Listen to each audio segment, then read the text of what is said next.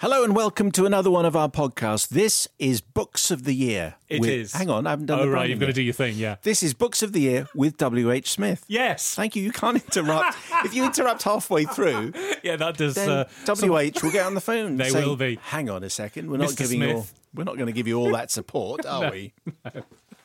So this is your Books of the Year podcast from W.H. Smith. we've mentioned them, so that's it now. Is that it? Oh, okay. Yeah, yeah. Uh, anyway, and and here we are with a couple of fine guests on the way. John Boyne, who is the most prolific uh, of writers. He seems he seems to have one out all the time, like once a Yeah. year, which is ridiculous. Uh, Boy in the Striped Pajamas, maybe the most famous, although Heart's Invisible Furies was, which is his last book, that was epic uh, and huge. That was a big hit. And Shaun Usher has done speeches of note. He did letters of note. So there's Yeah, another. that, uh, yeah. So so so more of those, and they're coming on uh, very shortly. Thank you very much, Steve, for all the correspondence uh, which you've been sending in. Yes, uh, Rosalie Darby uh, emailed into books of the year at yahoo.com. That is our email. Is it Uh, really? yes, it is. Um, hello, Simon and Matt. Sebastian Faulks, uh, who was obviously on a, our previous podcast, has given me the perfect excuse should I ever need to escape from my husband. Who would have known that the simple act of writing a book could offer such a splendid cover story for getting that well needed break away from your other half? I'm consequently planning my first novel and only hope I will be met with that same understanding when I jet off for a few months of research. Uh, I would also like to offer a review, if I may, uh, as you like that sort of thing. The Dream Wife, a crime thriller by debut author Louisa DeLange, uh, had me hooked from the beginning. Housewife Annie is a woman controlled by mind games and violence, but kept sane by the love of her young son. The way DeLange draws you into this character's life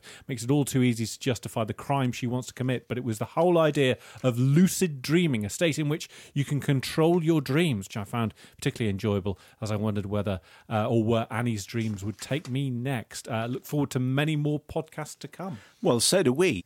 Uh, Rachel says, Simon Matt, thank you for asking Sebastian my book related question. His answer was interesting. I have to say, I wondered what Mrs. Faulks thought about wanting to go to Moscow and St. Petersburg to party with all the pretty girls. He's such an interesting and charming man. What a voice, too. Uh, that was very easy listening. We should say, by the way, that if, you, uh, if you've only just discovered uh, this podcast, thanks for being late to the party. But You anyway, uh, Sebastian Faulks. Uh, has been on the most recent one. Robbie Williams is up there. Uh, we did some chat with him. and Ben Rhodes, who Yes. was a speechwriter for President Obama, he was. We did, had a great historical fiction one with uh, Amanda Scott and uh, Tracy Borman. Uh, so they're all up there. So download them all and then uh, tell your friends. Isabel Walker says, Love the Kate Atkinson interview. Transcription is a subtle and intriguing story. When I first started it, I wasn't too sure about it. Uh, there were things that didn't make sense to me, and I couldn't tell whether that was deliberate or not. Even so, it kept me captivated. Since finishing the book, I can't stop thinking about it, and now I just want to read again. Uh, Isabel Walker, thank you very much. Uh, Chris Hughes from Manchester. Hi, Matt and Simon. Just a note to recommend a series of books and to say how pleased I am that you're both back on the air talking about books. I love the podcasts, even the 1981 corporate training video music interludes. I've particularly what? I've particularly enjoyed the combination of two authors rather than interviewing them separately, allowing a fascinating dialogue which includes them commenting on each other's books. Recommendation from me: I'd I'd make other listeners aware of British Library crime classics. These are a series of crime novels published by the British Library, which have been out of print for years, written by authors from the golden age of crime fiction, many of whom are forgotten. For lovers of book of such books who've read everything by Agatha Christie and Dorothy L. Sayers, uh, they prove to be a welcome chance to discover other writers of the same era of whom they may have been unaware. Now, I want to mention this from Jackie Connor, and then we'll be on with the show. Yeah. Uh, with guests.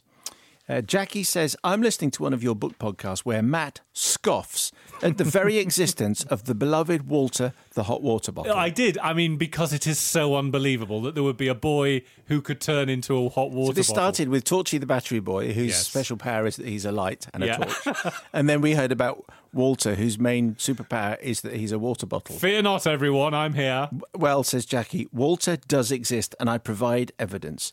And there's a there's a photograph. Oh, right, yes. Okay. Things were more innocent in the late 50s and 60s, and a child could feel happy with such tales. I also loved most Enid Blyton books The Secret Seven, Malory Towers, St. Clare's, with the ever wise headmistress, Miss Theobald, spouting such inspirational sayings to children as, You'll get a lot out of your time at St. Clare's. See that you give a lot back. Love the voice. Well done. Stirring stuff. My memories are of reading these books with cups of Bournvita. Born Vita. Is that r- not Ryvita? No. Is Maybe it? that's Bournville with a Ryvita. Did they call it Bournvita? Was that a thing? Together at last, really? I'm quite happy as an onlooker into what was clearly middle class England. And there's a photograph of Walter the. The, yes, yeah. I, I don't. I still don't see what the point of the boy, unless basically, is it a bit like uh, Toy Story, where the water bottle comes to life, uh, a bit like uh, the uh, spaceman, whatever It his could name be. was. Well, I, sp- I suppose it could be. And I think Bournvita was like Horlicks. It was, it was like a nighttime milky drink. Oh I right. Um, yes, I don't remember that at all. Um, Maybe they got it by mixing Bournville Maybe- chocolate with Ryvita, stirring it all up, and turning it and, and turning it into. please do write to us about Bournvita. Please don't. Uh, and if you're a fan of Walter or Torchy the Battery Boy, uh, we'd like to hear from you. Yes. Uh, and if you want to uh, talk about the book that you're uh, reading, the books that you would like us to review, uh, this just in. Bournvita oh right. is a brand of malted and chocolate malt drink uh, manufactured by Cadbury's.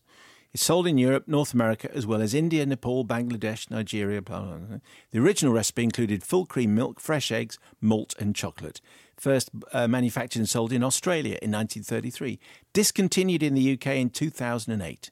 The drink was named by Cadbury, which is derived from Bournville, the model village, which is the site of the Cadbury factory, and then just adding Vita For no reason. for no reason at all.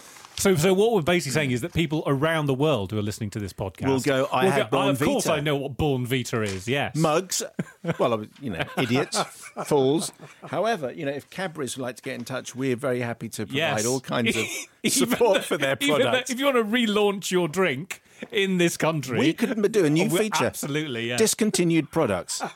I'd like to say I always eat an Aztec bar before oh, breakfast. Aztec bars, brilliant. Yes.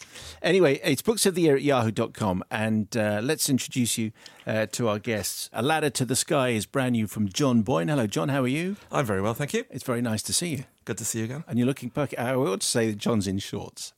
Now that you know, given that it's September, I think that says brave. Yeah. Well, I think I have the perfect legs for radio. That's true, but that's a bit like having a, a soft top sports car and and having the top down in like November. Just saying, I'm definitely taking I'm, I'm clinging on. I'm clinging on to summer. Yeah. yeah. Uh, in long trousers, Shaun Usher, uh, who has compiled, I mean, cu- curated what. What's the right word? Do you think assembled? What, what am I? I've been trying to What work have you out done for, for years what I am. it says- compiler. compiler of speeches of note, a celebration of the old, new, and unspoken. Uh, this is a this is a beautiful kind of hefty tome, um, uh, and we'll we'll hear from uh, from Shaun's going to pick a few, and uh, we'll discuss that. John, uh, we'll talk about a ladder to the sky, but do you, uh, do you want to describe both covers, please? Matt? Yes. So uh, let's start with Shaun's, which, as you say, it is hefty. Basically, um, my instinct is there's going to be this is going to be given as a Christmas present quite a lot By people This with is- strong And backs. as soon as you feel this, you're going to go, "Oh, this feels a little expensive," and then you'll add it as a book, which is great, obviously, as a gift. Um, so, speeches of note. Uh, it's the similar design to the uh, letters of note, which uh, those of us who uh, have loved Shaun Usher's work in the past will be uh, familiar with that. And it's sort of a, a, a green colour there that I've not really done very well with the description of the green. Uh, but uh, speeches of note, a celebration of the old, new, and unspoken, compiled by Shaun Usher in gold. And then we've got John's book, which uh, the title dominates the front of this uh, cover. So, A Ladder to the Sky in a really nice font. I don't know whether John had any choice over the font. Uh, and then we've got uh, a picture of a very dashing uh, man with a cigarette uh, nonchalantly in his hand. Yes. Did you have any say over the font? I would imagine, John, you have fingers in every pie. Uh, well, I remember seeing about seven or eight different uh, jacket designs with different fonts, so I suppose I had my, my two penny worth anyway. Yes. But it, it, it, I think it has the spirit of the book on the cover, don't you think? I think so. It has that sort of, you know, 50s Italian, even though it's not set in the 50s in Italy, but it has that kind of old world because this young man, you know, cool, funky. Okay, well, tell us about the young man. Tell us about A Ladder to the Sky and uh, the world you're taking us to here. Well, it's uh, a novel with a, the central character is a guy called Morris Swift, who we meet when he's very young. He's uh, about 20. He's desperate to be a writer. He's always wanted to be a writer. He has talent, but he has no imagination. Which is always a, a, painful thing for a writer. So he tends to attach himself to more successful writers and different people trying to kind of steal their lives or steal their stories. With writers, it's about trying to introduce himself to the to the people that can help him, and with other people, it's really about just taking what he can from them. So it, we follow him over really about 30 years from, as I say, about 20 to late middle age as his career has ups and downs along the way and the people who are unlucky enough really to cross his path. Why are they unlucky? Mostly because he kind of destroys their lives, you know, oh, that. and uh, you know, and bumps a couple of them off. So uh, you know that doesn't that's not very helpful to them. So uh, they they find they're very easily seduced by him. He's very charming. He's very handsome, and he seems to know how to just you know how to grab somebody how to, how to get their attention. And they become just completely infatuated by him usually and uh, reveal their secrets to him which is uh, if you've been hiding a secret maybe for 40 years as in the first section of the book um, a german novelist called Eric ackermann has been then that secret is probably going to find its way out yeah, just explain a little bit. I mean, maybe that would be quite an interesting way of, uh, of finding out a bit more about Morris and explain how he works, because this because this is the first story, how he kind of wheedles his way into Eric's yeah. life, because that's a you know it's a very shocking story that Eric tells him. The first third of the novel is set around this guy Eric Ackermann, who's in his seventies, set in 1988. He has been a, a, novelist all his life, hasn't been particularly successful, but has been well thought of. But then at this uh, advanced stage, he's won a major literary award and he's everybody's new favourite discovery. He's on an eight city tour around the world uh, when he meets uh, Morris in a hotel in Berlin. Morris is a waiter. And Morris comes up to him, says, You know, you're my favourite writer uh, flatters him enormously. Uh, Erich has lived a life of celibacy, really, because of something that happened to him 40 years earlier during the war. He's always admitted he was he was in the Hitler Youth, he was part of the Wehrmacht, as you had to be back then. But um, he has lived a supposedly honourable life since then. But because of something that happened then, he has chosen never to find love again. And he has, um, the minute he meets this boy, he's just completely infatuated. And all of his history suddenly starts to come to the fore. And he wants to, well, it's up to the reader to see whether it's time that he sort of unburdens himself of his secrets or whether Morris is just very adept at dragging them out of him. But over the course of maybe about 100 pages and six months together, Eric, whose life is finally meaning something, has achieved enormous success, uh, is is brought low by, by this young man. Is is is Morris a psychopath? I think he's a sociopath, really. You know, he he he he, he all he, there's something that he just always has wanted, and nobody has encouraged him. His parents aren't interested in him being a writer, and there there is something about the fact that if you desperately want something, but you know that you're just not good enough at it. I mean, I think every writer would remember when they were say a teenager and thinking, "This is what I want to be," but am I good enough? And if you have to face the possibility that you're just not, and you might have to do something else with your life, that could be hard. But most people would sort of put that energy into something else. What he does is decide, I'm not going to let it get away. I'm still going. I'm going to destroy other people to get it. Is there a section uh, that you could read? Is there a little uh, bit yeah, from a ladder to the bit. sky that you could uh, that you could do for us? There's um, a, a, point just after Morris's novel, first novel, has been published, and he has gone to Italy with his new mentor, uh, an American writer called Dash Hardy, and they're staying with Gore Vidal uh, for a night. The real Gore. The real Gore Vidal okay. in um, on the Amalfi Coast. And in the book, the only person who can kind of see through Morris is Gore. And um, this is a short uh, section in it, but I'll, I'll just read a little bit from it. Over dinner, the discussion turned to Morris's novel.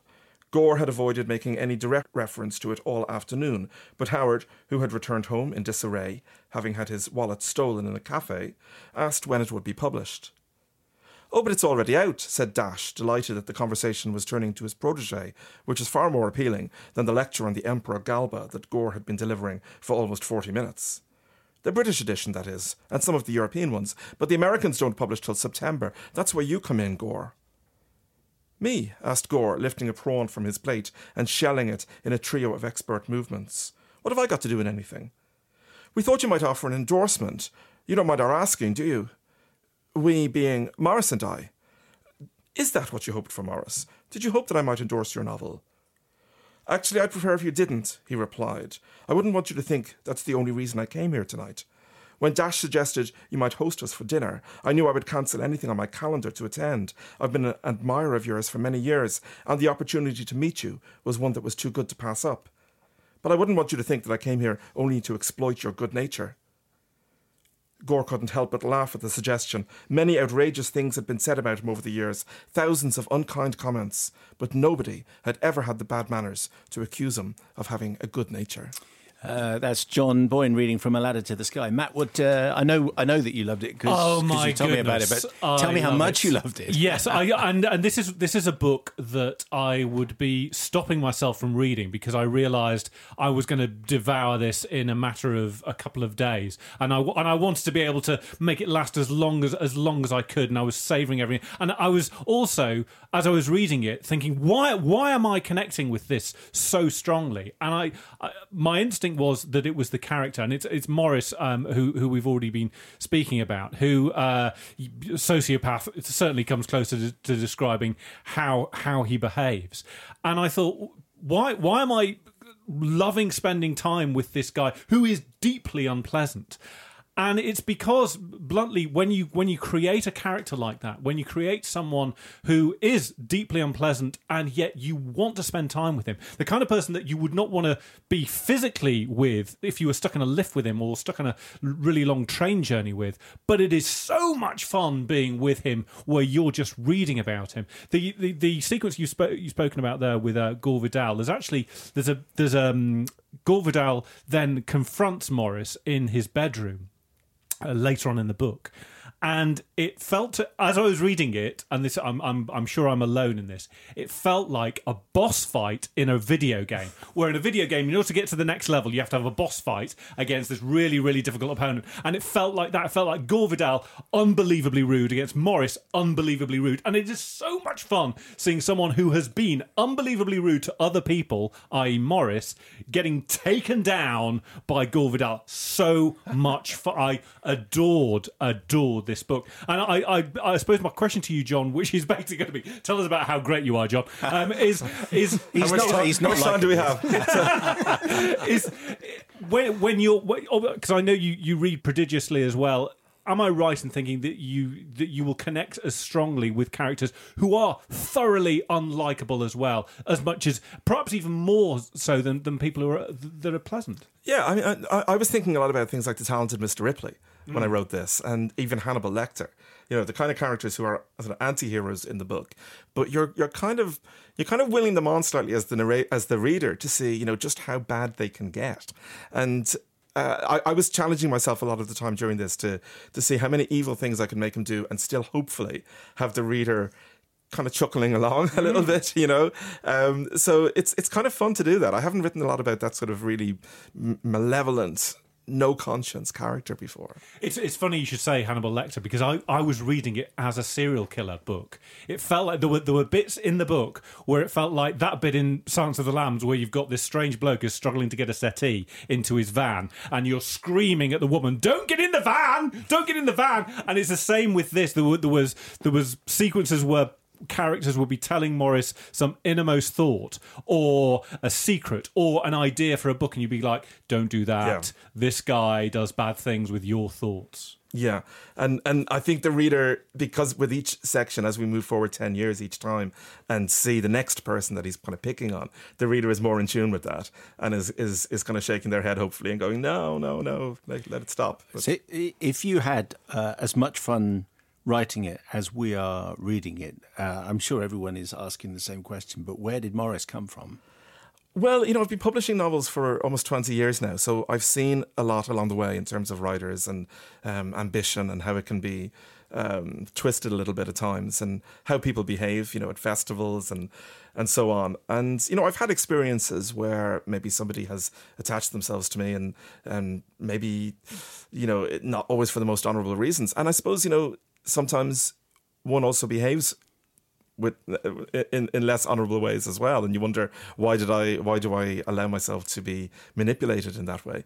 Um, so it came a little bit from that. It came from one experience in particular maybe where i i felt um, that somebody had kind of treated me um, quite badly but i i was also party to that behavior you know and i was asking myself like the eric character does at the end of the first section what what's what's wrong with my life what's wrong with me what what am i missing that i could be so easily flattered and make a fool of myself really So something that happens to you eventually can work its way into a novel, maybe over a period of years and maybe Yeah, in I an unexpected way. But there's there's a there's a there's a new. St- I mean, I, I don't know if you could have written this ten years ago. I guess is what I'm saying. No, I, I don't think I, I don't think I would have then. Um, but you know, I mean, recently actually there was there was a, a, a writer in Dublin who on Twitter kind of criticised me for writing this book. You know, because it's so um, it, it's taken a, an experience with a person and then turned it into or as the inspiration for a novel. But look, writers have been doing that for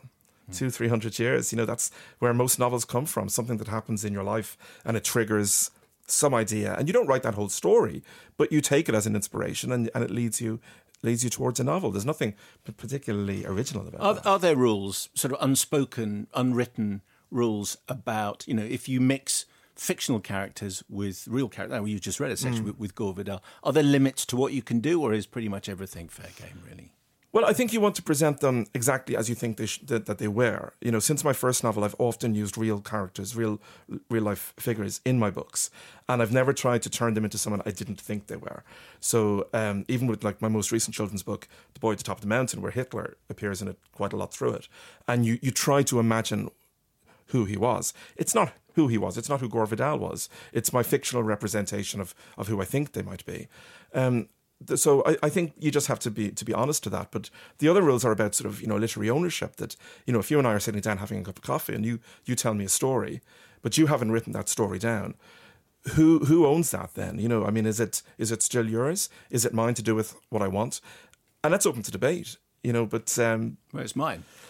Well, well, it's one reason why you know when writers say, "So, what are you working on?" You know, they'll people will generally which I- say, which I "Oh, did just now." just say, yeah, new books, uh, you know, just in a, you know, just starting, starting." But you don't generally say, "Oh, well, it's about this and this happens and this happens and this happens."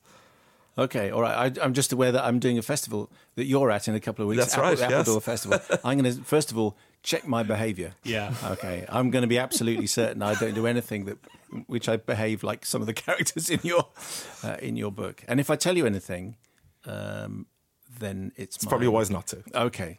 All right. Well, uh, having read um, your last couple of books, The History of Loneliness and Heart's Invisible Furies, would it be right to say that your books are getting more personal? Every book is personal, but is there more? You know, so I was struck you hadn't written about Ireland Hmm. for a long time, and you did that with History of Loneliness. It, maybe I'm completely wrong. It No, feels as though there's there's more of your heart, or you're showing us more than you used to. You- You're completely right, actually, because in my in the first say ten years of my publishing life, uh, I deliberately sort of left myself out of stories entirely. I took historical events and wrote them into fiction, and I I said to myself back then that I thought. Um, I should leave myself out in my own experiences and my own world and people I know and just make it all up really. And then I got to a place in my life, I guess, maybe where I just felt more confident as a writer, more experienced. And when I wrote History of Loneliness and started writing about Ireland and started writing about the abuse scandals in the church and really started delving into my own childhood and things that had happened, it opened a floodgate then of saying, okay, now I can do this. Don't think I could have done it when I was 25 or 30, but I'm not 25 or 30 now. And I felt ready to do it. And since then, yeah, every book has become much more personal. And do you think that's likely to continue? I think it probably will. Yeah. Um, I, I, I see no reason why not. I think n- now I feel okay about doing that, about bringing myself into the stories. Um, but maybe not always. You know, there, there'll be a book that just you just want to tell a story that has nothing to do with you. You write at an astonishing rate. You you read a lot. You review a lot. You do one book a year, sometimes two books Goodness me. a year. I mean, it's astonishing.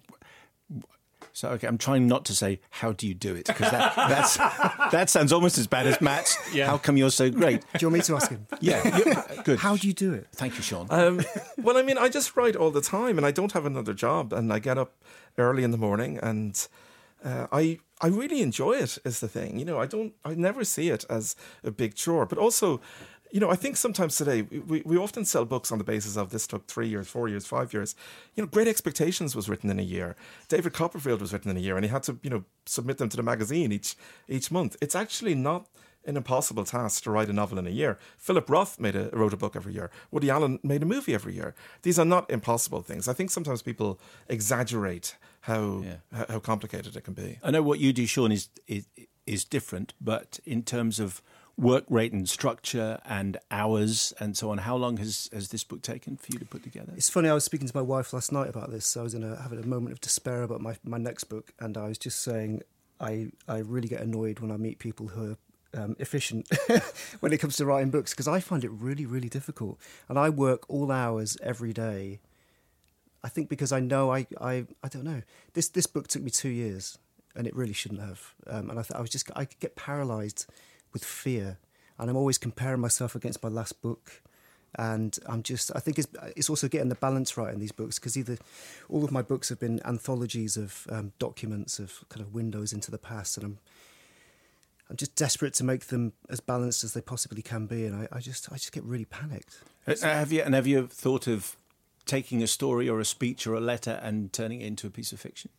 I have, but I just don't think I've got the, the chops for it. I'm I'm in awe of novelists. Um, having having just I've just spent three days listening. I've, it's the first ever book actually I've I've listened to on an audio book, um, A Ladder to the Sky, and I'm just in awe of how you can put that sort of thing together. The the planning and the the dialogue and um, it's just incredible. I, I, this this is where I'm most comfortable doing these kinds of books. There's a uh, there's a line here, John, uh, early on. I think this is Eric, the German writer who you were mentioning, uh, who we spend a lot of time with right at the beginning, uh, and he's being uh, he's being questioned by Morris, and it, uh, he says, "The more you read, the more you write." The more the ideas will appear, they'll fall like confetti around your head, and your only difficulty will be deciding which ones to catch and which to let fall to the floor. Is that? I mean, that struck me as truthful. You know, that struck me as a little bit of you in in there. Yeah, definitely. That is how I feel. I think it, to me, the imagination, the creative mind, is just another muscle. That if you are reading and writing constantly, then you are you are attuned to ideas. You are attuned to the imagination. And I, have been very fortunate that I, I've never really struggled for ideas in the way that Morris does in this.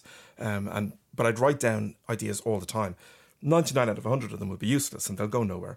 But there'll be one that will. And I, I just find myself always open to it. You know, walking down the street, I'm a, I'm I'm aware of things. I'm aware of conversation. I'm aware of people, and I think that's a writer's job to, to be that way. That that felt what was at the root of this book was the importance of ideas and how how valuable they are, and how they they seem they seem to fall in your lap, John, and and yet uh, you're saying this has come from from the from the work ethic that you've had. The, the sort of the, it's, it's sort of like the Gary Player quote about you know I the luckier I get or I get luckier because I practice so much. Yeah. So the more I practice, the luckier I get. And I, I, I'm really interested in that sort of the ethics of writers as far as ideas are concerned. Because if they are gold dust, then obviously you want to keep them to yourself. And there's a, um, you know if you talk talk to a stand up comedian and they, they will tell you that I don't like going to see other stand up comics because there is a danger they will say something that I'll think, oh, that's a great line, and I could use that, and I could just turn it a little bit, and they know that they can't do that because that would be a, a, so frowned upon. And I wonder whether there's a, a similar kind of ethics as far as writers are concerned, because you all know how how how valuable ideas are, how they are at the root of everything. Well, I know there are some writers who, who don't read while they're writing a novel, uh, or some novelists who just read nonfiction. And some of them do that because they don't want to be influenced by, by what they're reading at all. I've just never felt that way. Reading and writing have always been completely connected to me. And I, I don't think I could do one without doing the other. But I don't, I mean, I don't know how much influence the reading I have has on what I write, but I don't believe I've ever consciously, you know, stolen anything. Um, or at least nobody's ever, ever said I have. So I just think it's important to me. But every writer, you know, works in a different way. And I couldn't be doing one without doing the other. Uh, you're listening to the Books of the Year podcast. Uh, a Ladder to the Sky is new from John Boyne, uh, which is out. Our other book is Speeches of Note, uh, which is new from Shaun Usher, and we'll do more in just a second. It's your Books of the Year podcast, our latest edition with A Ladder to the Sky by John Boyne and Shaun Usher's can I, I, can't really pick it up in one hand. That's how I, well heavy it is, and how feeble I am. Uh, speeches of note, a celebration of the old, new, and unspoken. So we've already established that first of all, you did letters of note, um, uh, and still doing it really, uh, and also this took two years. Just um, tell us the process by which we've ended up with this book, Shaun.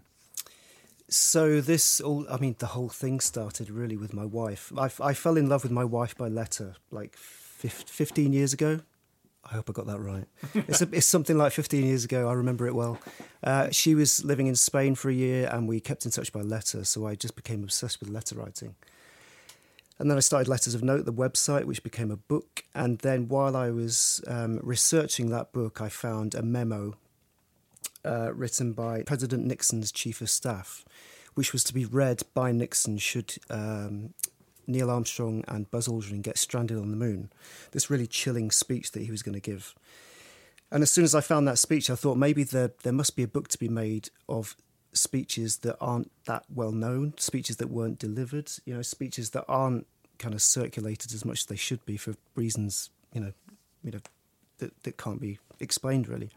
Um, so I just kind of put that back in the back of my mind, and then um, a couple of years ago decided to to do speeches of note. So I've been trying to find. I mean, there are plenty of books of speeches, so I've been I've tried to find a new angle and kind of fi- find a gap. And I think the gap is this: it's, it's speeches that, although you will find you know famous speeches in there, it's they're, they're surrounded by speeches that haven't been celebrated I think that's enough. the I think that's the joy of the book is that you're right. We've probably got somewhere, or we have access to.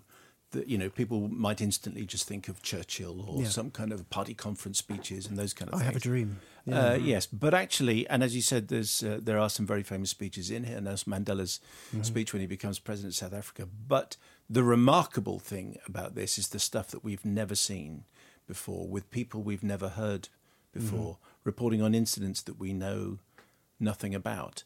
So, uh, I mean, I, I scribbled down some as they came along. Uh, Sojourner Truth, uh, speaking in 1851 uh, African American former slave, escaped slave. former slave, yeah. Um, Kermit the Frog giving, giving Nick Cave giving a speech about love song. I mean, you, your criteria must have been this is interesting. I guess you know. I mean, that seems to be the. There's nothing else that links these. Not really. No, I just follow my gut. It's, it's served me well since Letters of Note, um, and yeah, it's just speeches that kind of that move me, that that take me to a place I wouldn't have known about before. Um, also, it's a, it's a coffee table. All my books are coffee table books, and I, I try to make it kind of a visual feast as well as a a literary um, uh, feast. So there's there's pictures of the drafts of the speeches. There's photos of these people making the speeches. There's we've had commi- um, illustrations commit, uh, commissioned for some of these speeches.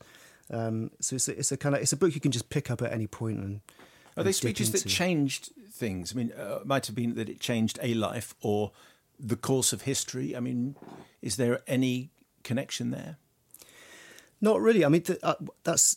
I wasn't trying to avoid that, but th- there are, as I was saying before, there are books literally called "Speeches That Changed the World," and and you know, lit- speeches that changed the course of history, and that's kind of what I wanted to avoid. I, I'd prefer to to listen to speak or to read about speeches that maybe changed a couple of people's lives or, or were interesting for different reasons. Um, there's a speech in there by Theodore Roosevelt. Um, he was he was trying to get elected for a second, uh, sorry, third time, and he walked out of his hotel one morning just about to give a speech, and he was shot. But because he had spe- his speech in his pocket that was like 70 pages long, uh, all folded up, the bullet went through the speech and was slowed down to the extent where it didn't reach his heart. And that bullet stayed in his, in his chest for the rest of his life, and he, he still made the speech before he went to hospital. So it's these stories that surround the speeches as well, rather than, you know, I Have a Dream, which is a, an amazing, incredible speech. John, you could use some of these stories in your next book. Yeah. Just Actually, when I was looking, reading through this book, I looked up the stuff about Kermit the Frog and the students that um, that were, were giving out and didn't want him to give, Not a, too give a speech. I thought it was hilarious the idea of Kermit the Frog giving a Just- valedictorian. Why would you not want Yeah. that? But why? But why was why was Kermit asked to give a speech anyway? Why wouldn't you ask Kermit the Frog? That's the question. Well, he's not the original Kermit the Frog. That's, that's, Kermit the Oh, Frog. right, so that's your problem. Well, I know the ori- look. Jim Henson did the original Kermit the Frog, and he passed away. So obviously it can't be. So ever since then, it's not. Oh, been the right, so it's not the real one, so it doesn't count. But so there was genuine kind of. I will say, I st- sorry, I, I will say, I started to resent Kermit the Frog because that was one of the hardest speeches. Because I have to clear all these speeches to use in the books, which is the hardest part of the whole job. So clearing, like going to Disney and saying, "Can we use one of Kermit the Frog's speeches?" Well, his only speech was was an absolute nightmare. And I, w- I wonder if I mean maybe this distinguishes it from letters of note is that where obviously they're designed to be read, these are designed to be heard, and no one can read the Kermit one, for example, without in their head doing a version, however imperfect, of Kermit the Frog. I don't know if Matt does a. Uh, no, you do a Kermit the Frog. No, mine, Yes. mine's. Uh, Oh, Fozzie uh, Bear. You do Fozzie Bear. Yeah, don't you? well, it's halfway between Fozzie Bear and Douglas Hurd. The former Frontier. I don't know. So anyway, but anyway, so I can do Donald Duck. Can you? Go Yeah. on. This is an, what an I wasn't expecting this. This is. I, I, I think another thing that I was thinking. Eh, well, actually, before we go any further, Shaun, is there one that you can read? Obviously, you don't have to do the voice, but is there something that you could just read out that maybe is is surprising? Something that we that, that, that is new and different that you've brought us in this book? well, I was going to read the the moon disaster. Hmm. Speech. Is that too obvious? I don't know. No, not Uh, at all. but it's your. But so, you, so ex, ex, explain why you've included this. Well, this is this is the one. This is the speech that inspired the book. Is I find it fascinating because it wasn't read. It kind of shows an, uh, an alternative timeline. This this is what could have happened. It's incredibly chilling. Um, so this was written by um, Bill Safire, the f- the very famous um, journalist and at one time speechwriter for Nixon, and this was to be read out in 1969 in the event of Neil Armstrong and Buzz Aldrin not coming back from the moon. I'll just read some of it. Uh, it's, and it's titled In Event of Moon Disaster, which is just the best title ever for a speech. Fate has ordained that the men who went to the moon to explore in peace will stay on the moon to rest in peace. These brave men, Neil Armstrong and Edwin Aldrin, know that there is no hope for their recovery, but they also know that there is no there is hope for mankind in their sacrifice. These two men are laying down their lives in mankind's most noble goal, the search for truth and understanding. They will be mourned by their families and friends. They will be mourned by their nation. They will be mourned by the people of the world. They will be mourned by a Mother Earth that dared send two of her sons to the unknown. In their exploration, they stirred the people of the world to feel as one. In their sacrifice, they bind more tightly the brotherhood of man. It goes on, and I- like the end where it says, um, "The president should telephone each of the widows to be." And I've never heard that phrase before. Widows to be. It's quite awful. Well, it's kind of a contradiction, isn't it? Really, but uh, and the only problem with it, it's quite a nice speech, but it would have been Nixon who was giving it. Yeah, you can't have everything.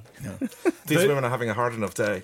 And then Nixon calls them. you know, it's like, on the phone. I understand you're a widow to be, and I've been told to call you.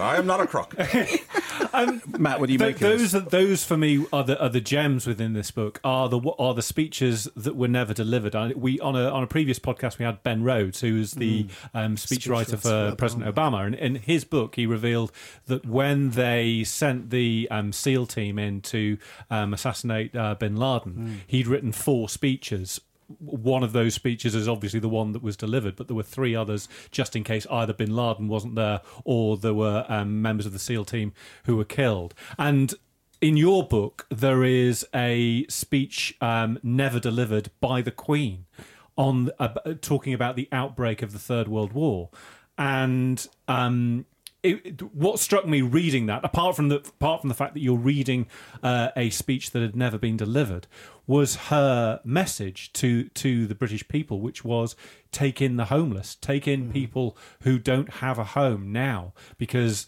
this is coming. And if ever there were a time to show our humanity to to those who are less fortunate than ourselves. And it as i was reading it I, it, it reminded me of the speech that she gave um, after 9-11 where she talked about the, the grief that we feel now is the price that we pay for love which such a great line.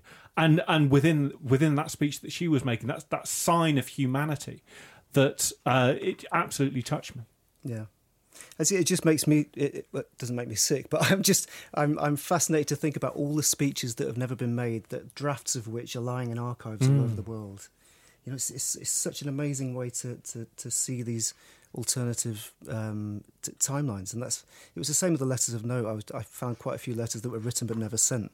There's something really kind of appealing about these messages that never kind of made it. Some of them are astonishing for the fact they were recorded at all. The first speech that's in here, uh, which you've titled "I Killed a Solitary Man," is from a guy called George Manley in Wicklow, uh, from 1738, who was hanged for uh, murder. But that he he clearly makes a speech at the gallows, which someone recorded. This is 1738, and to hear that voice come back through the centuries is is really striking. Yeah. Where did you find that? Um, I found that in a in a really old newspaper that had recorded recorded it at the time, um, and I presume that's where it was rec- recorded by um, someone who worked for the paper. It's, it's hard to know. There's also a speech by Sojourner Truth that you mentioned before, the ex-slave who became a campaigner for, for equal equal rights. Um, and that particular speech of hers, there's there's three different versions because no one's really sure which one is the most accurate. But the one I've put in here is considered to be the most accurate. Um, but at, at their at their they're fundamentally the same kind of message. Um, it was just a matter of picking the, the one that was had been deemed the most accurate. Yeah. But it's it's hard to know. John, do you do you listen to speeches? Are there any speeches that you've heard that you th- you know like a proper like a set piece speech where you thought that was memorable? I I, wa- I just wonder if we if we listen in different ways now. If we're we're not used, we don't go to political rallies. We don't hear sermons as much. You know wh- whether we expect the same from a speech. I, I remember going to the um, to College Green in Dublin when um, President Clinton came over, and when he was giving when he when he was president, and it was around the time when um, the troubles were being sorted out effectively, and um, there was peace arriving in Northern Ireland, and Clinton came and he gave a big speech, and everybody came out to hear it, and there was something you know amazing about that. Uh, it's the first time I'd seen sort of a US president and all that stuff around it, but also it felt like Ireland was going through such a, a moment of change and a moment of positivity. So, so that that was that was a good one. Um, but then a couple of weeks ago, you know, like the Pope came to Dublin, and there was a lot of uh, anticipation about the speech that he would give, uh, which perhaps didn't go as far enough as as people had hoped that it would. Yeah, I wonder also, Shaun, whether we uh, after TED talks, you know, they're they're the speeches that I think another generation are particularly used to. Like, is it the same craft? Uh, is it being delivered in just from a, a different format? You know, will there still be as many speeches in the future? I don't know. Is the speech changing?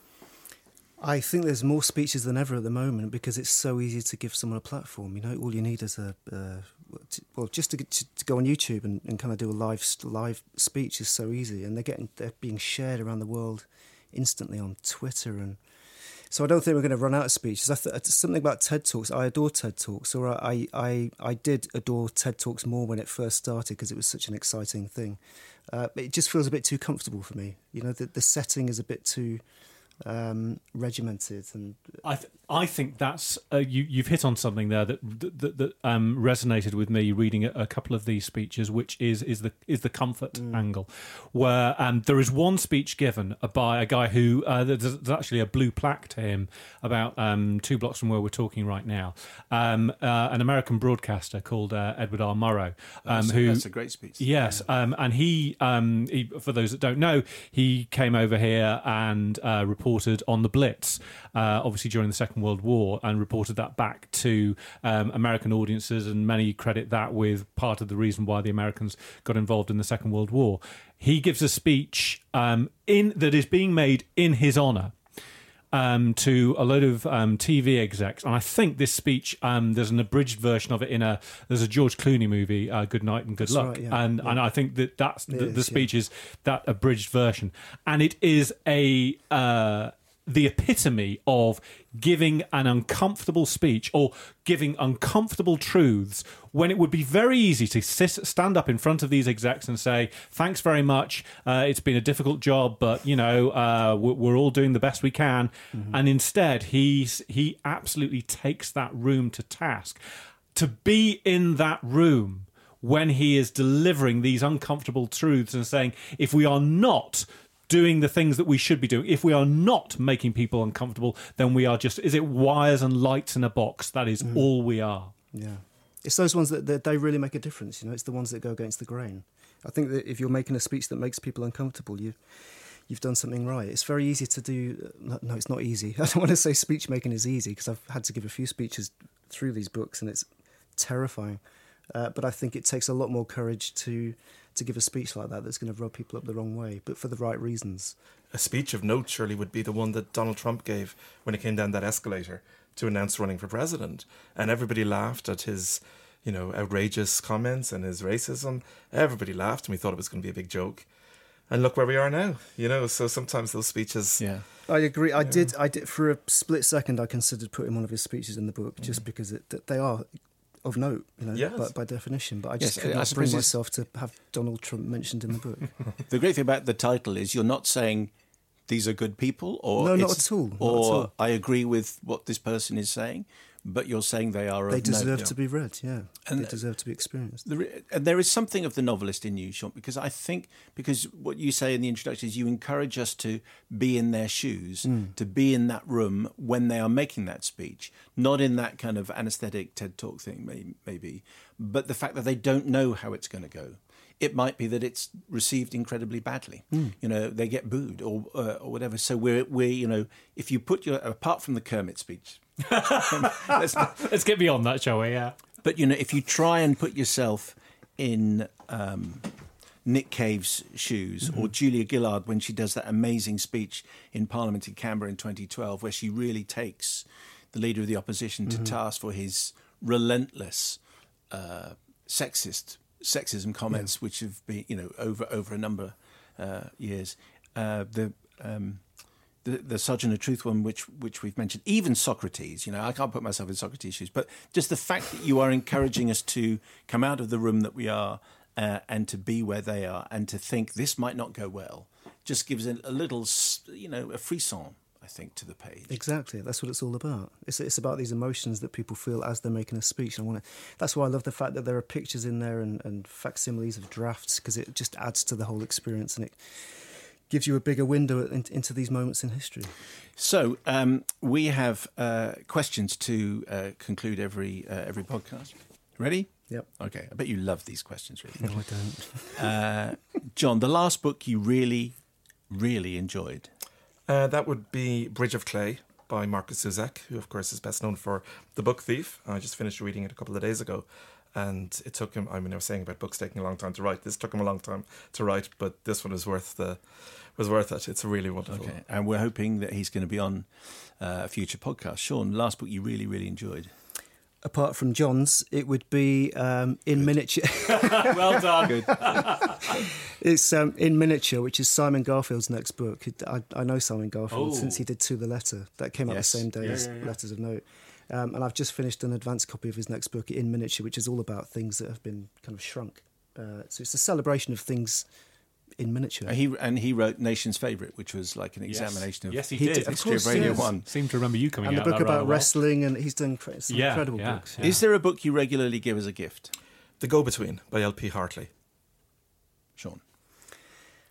No. One of your own. maybe. I was going to say Letters of Note, but that, that would uh, what what book do you remember being read to you as a child?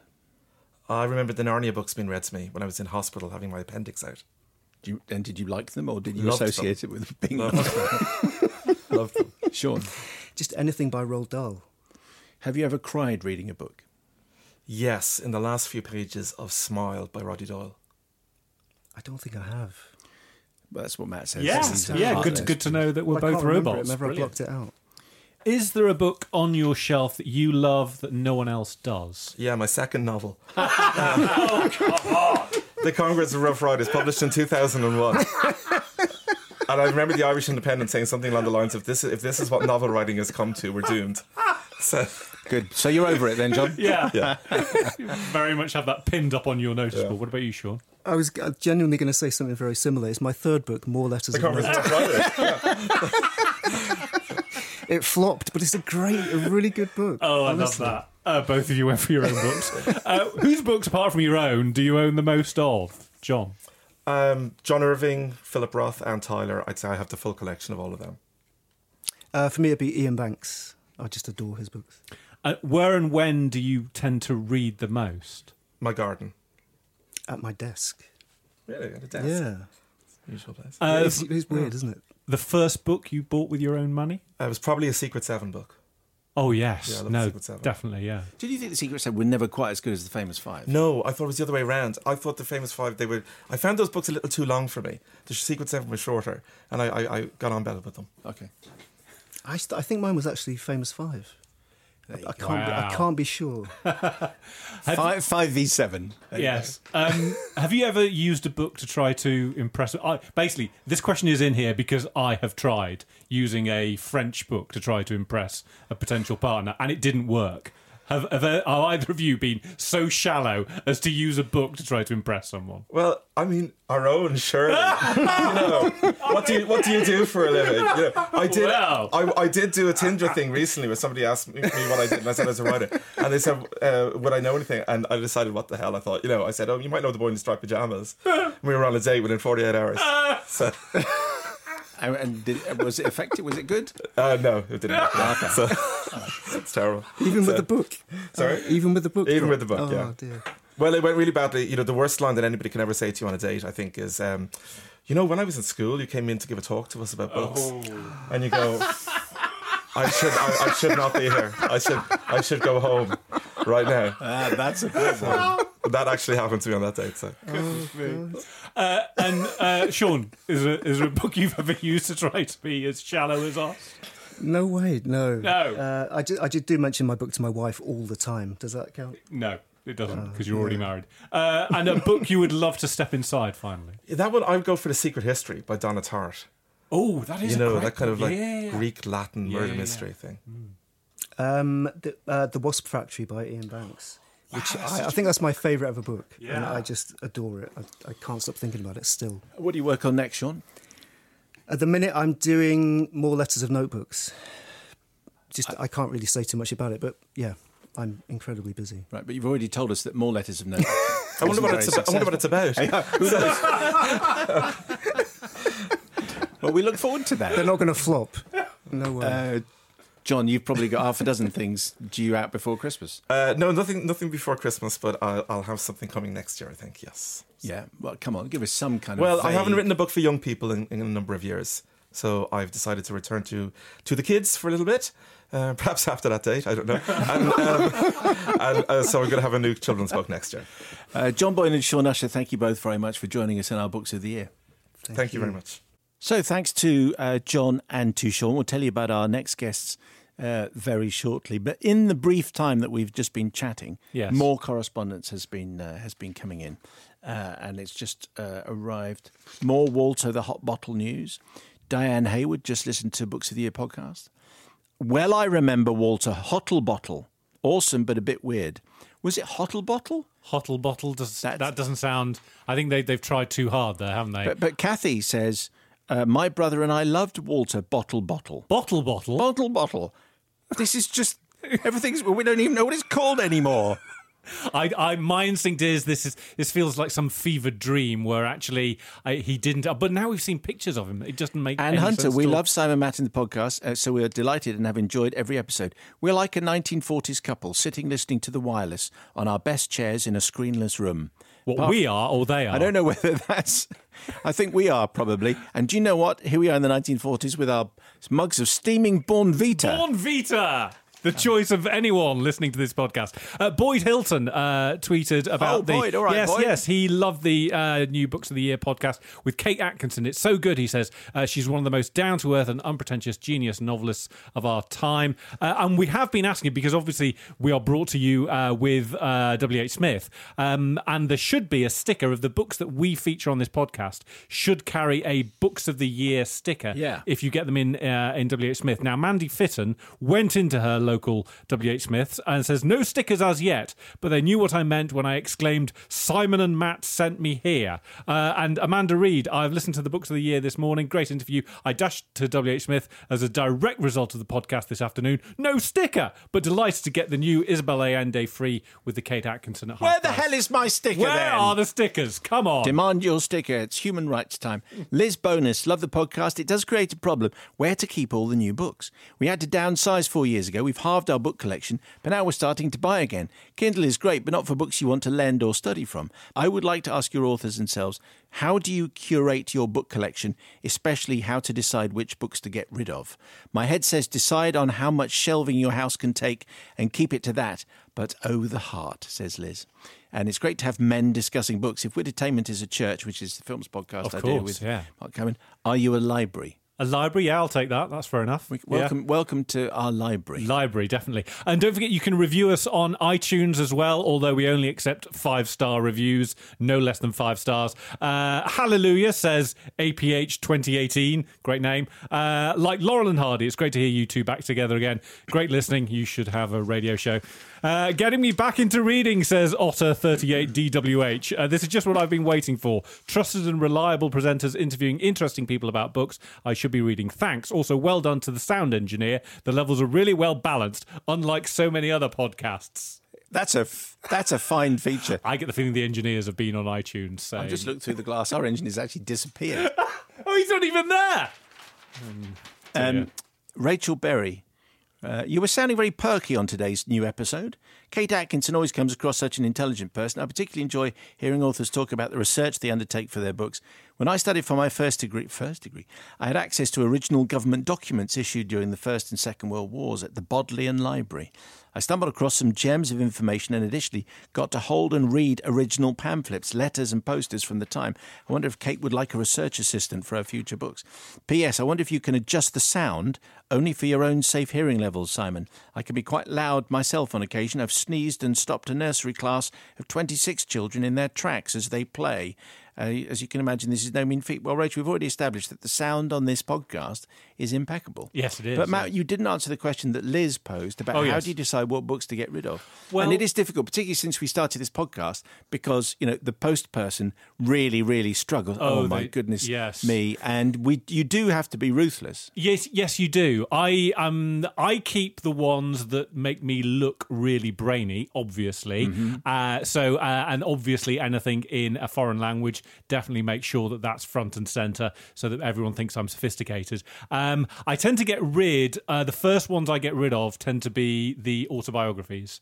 Uh, I get rid of those because mm, there aren't many really good ones. The really good ones you definitely keep, but the, there are particularly sport autobiographies. Some of them are a little bit self-serving. Yeah, I keep, I keep very few. There has to be a special reason, I think, but you can normally find a good home uh, from friends. And if I can't, then I walk around the street handing them out. Do you? You you you prowl through the streets of North London? And there are some there are some charity shops that will that love books. Yes. Uh, and if you can't, and if they turn them down, then they have to be get recycled.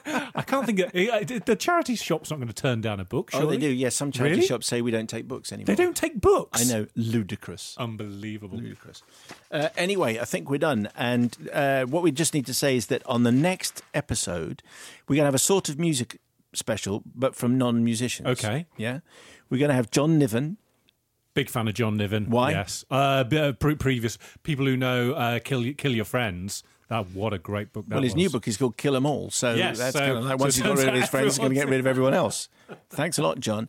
And Alan Johnson, uh, former politician, Oh, he's uh, so Labour good. minister. Uh-huh. Uh, the man many people have said to him, you know, why don't you, you'd be a great leader and all that Mm. kind of stuff. But everyone thinks that, apart from him. So you know, there's the problem. Okay. Uh, and he's got another memoir out, which is in my life, which is a musical memoir. Uh, He's a he was- his previous ones have been excellent. I haven't read this one yet. So John Niven and Alan Johnson will be on the next edition of Simon Mayo's Books of the Year. Thank you very much indeed for downloading us, Matt. You were a marvel. You were a fabulous.